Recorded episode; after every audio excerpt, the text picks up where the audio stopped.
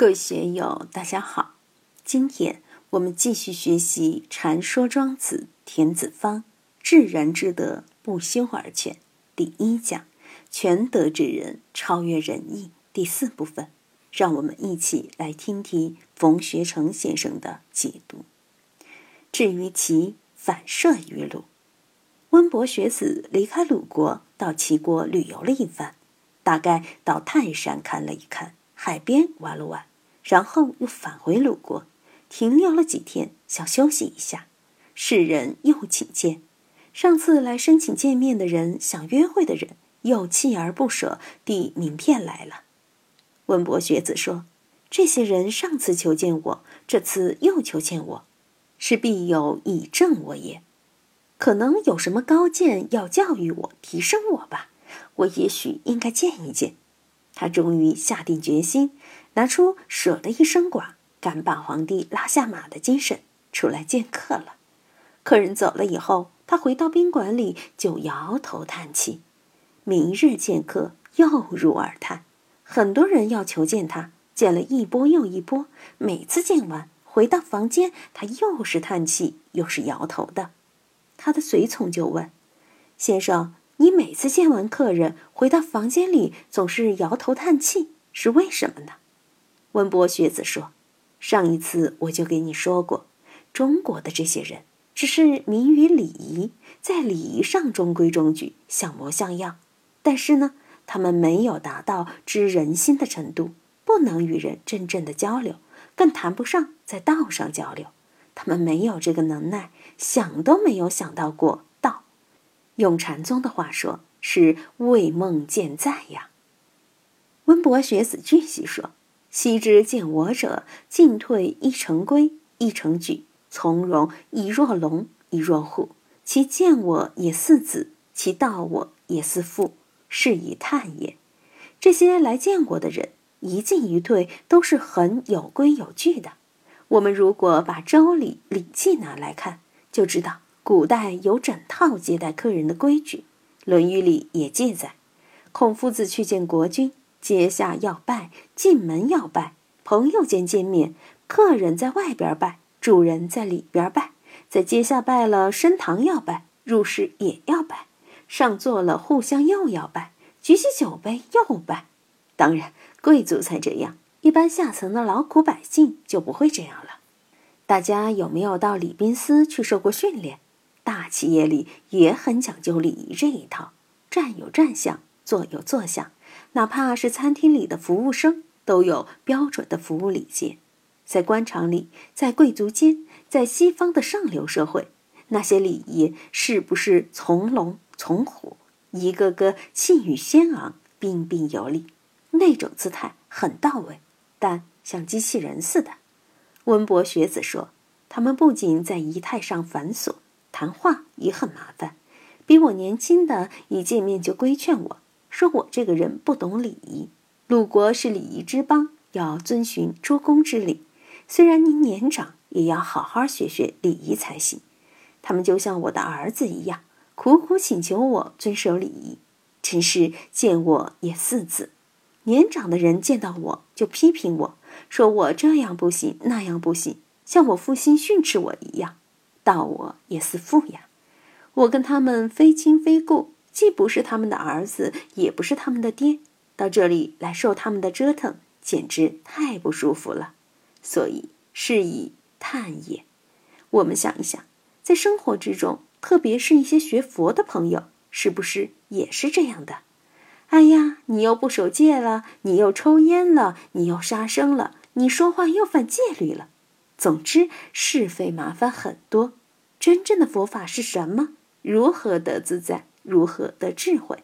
他们没有在这方面下功夫，天天就把外在的这一套弄得中规中矩、像模像样。道在什么地方？不在这些相上。我们要看到无相的东西，要看到道的核心是什么。这个温博学子把鲁国的进士们挖苦糟蹋的不像样，真的是很刻薄的。下边另外一位大师出场了。仲尼见之而不言。子路曰：“吾子欲见温伯学子久矣，见之而不言，何也？仲尼曰：“若夫仁者，目击而道存矣，亦不可以容身矣。”孔夫子听说了温伯学子的大名，也去求见。当然，孔夫子跟一般的人就不一样了，见了面也不说话，坐下喝杯茶就走，一句话也不说。子路就不理解了，问道：“先生啊，你早就想见温伯学子了，那么多人排班站队，等候了几天几夜，今天终于轮到您，您为什么见了面又不说话呢？是什么原因啊？”庄子在他的文章里经常调侃孔子，在这里算是手下留情、口下留情了，给孔夫子留了余地，借孔夫子来发表他的高见。孔夫子就说：“温伯学子这样的人，一看就是个道人。他看我一眼，无话可说；我看他一眼，也无话可说。目击而道存矣啊，也就是大宗师里所说的‘相视而笑，莫逆于心’。”人与人见面，只需要一个眼神，顺眼了，就成了一生一世的知己，就可以生死相许。有些少男少女一见面，一下触电了，一见钟情，也就一辈子长相厮守了。那个时候是不用说话的，说话就是傻蛋。这个目击而道存很重要，是考我们眼力的。如果你看人一眼，就像 X 光一样，具有穿透性。人的五脏六腑有没有包块，有没有麻烦，都给人家看出来了，那就很厉害了。这个人是健康的还是不健康的？是聪明的还是愚昧的？是善良的还是凶狠的？是吉祥的还是不吉祥的？当然还要能看出是有道的还是没道的。这个眼上的功夫我们要练一练。这个功夫练好了，在江湖上混饭吃就很简单了。随便望人一眼，说几句话就能收他几千块，那是很容易的。如今那些风水师玩命相学的，不是这样的吗？到了这一步，亦不可以容身矣。我们还有什么话可说呢？的确，有的时候只需要两眼对对神，眼神一交，就不需要说话了。说话都是多余的。易经里说：“书不尽言，言不尽意。”我们的语言能把一个意思说清楚吗？我经常举例，盐是咸的，糖是甜的。谁能够把糖的甜味清楚地表达出来？谁又能真的把盐的咸味清楚地表达出来？写篇论文试一试，真是不可能的呀！我们形容一位女士的美貌风采，说来说去，无非就是闭月羞花、沉鱼落雁这些，这些都是比喻。我们谁也不知道杨贵妃、西施有多美，哪怕真的见了面，眼睛都直了。但要把她们的美描写出来，也是没有办法的。西方有人用电脑组合了一个世界级的美人，用黄金分割法把西方的、东方的、黄种人的、黑种人的优点都综合起来，用电脑合成出一个美女，看上去很美，但仔细一看，一点也不美。为什么呢？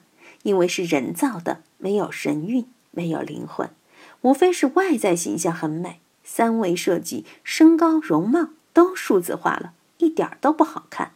特别是男生们看到了，一点也不觉得美，没有那种质感，没有那种情感，更没有那种性感，它就是一个机器人，美什么呢？所以目击而道存矣，亦不可以容身矣。怎么使我们的功夫提升到这一步？我们凭什么考验一个人功夫的高低？这些都是关键。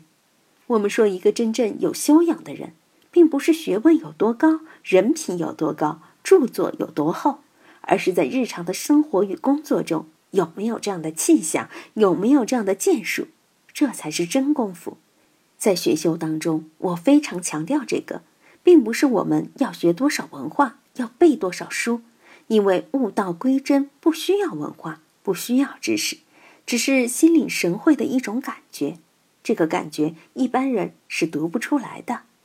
唐末时，贯休和尚有首禅诗，其中两句这么说：“常客相逢只弹指，此心能有几人知？”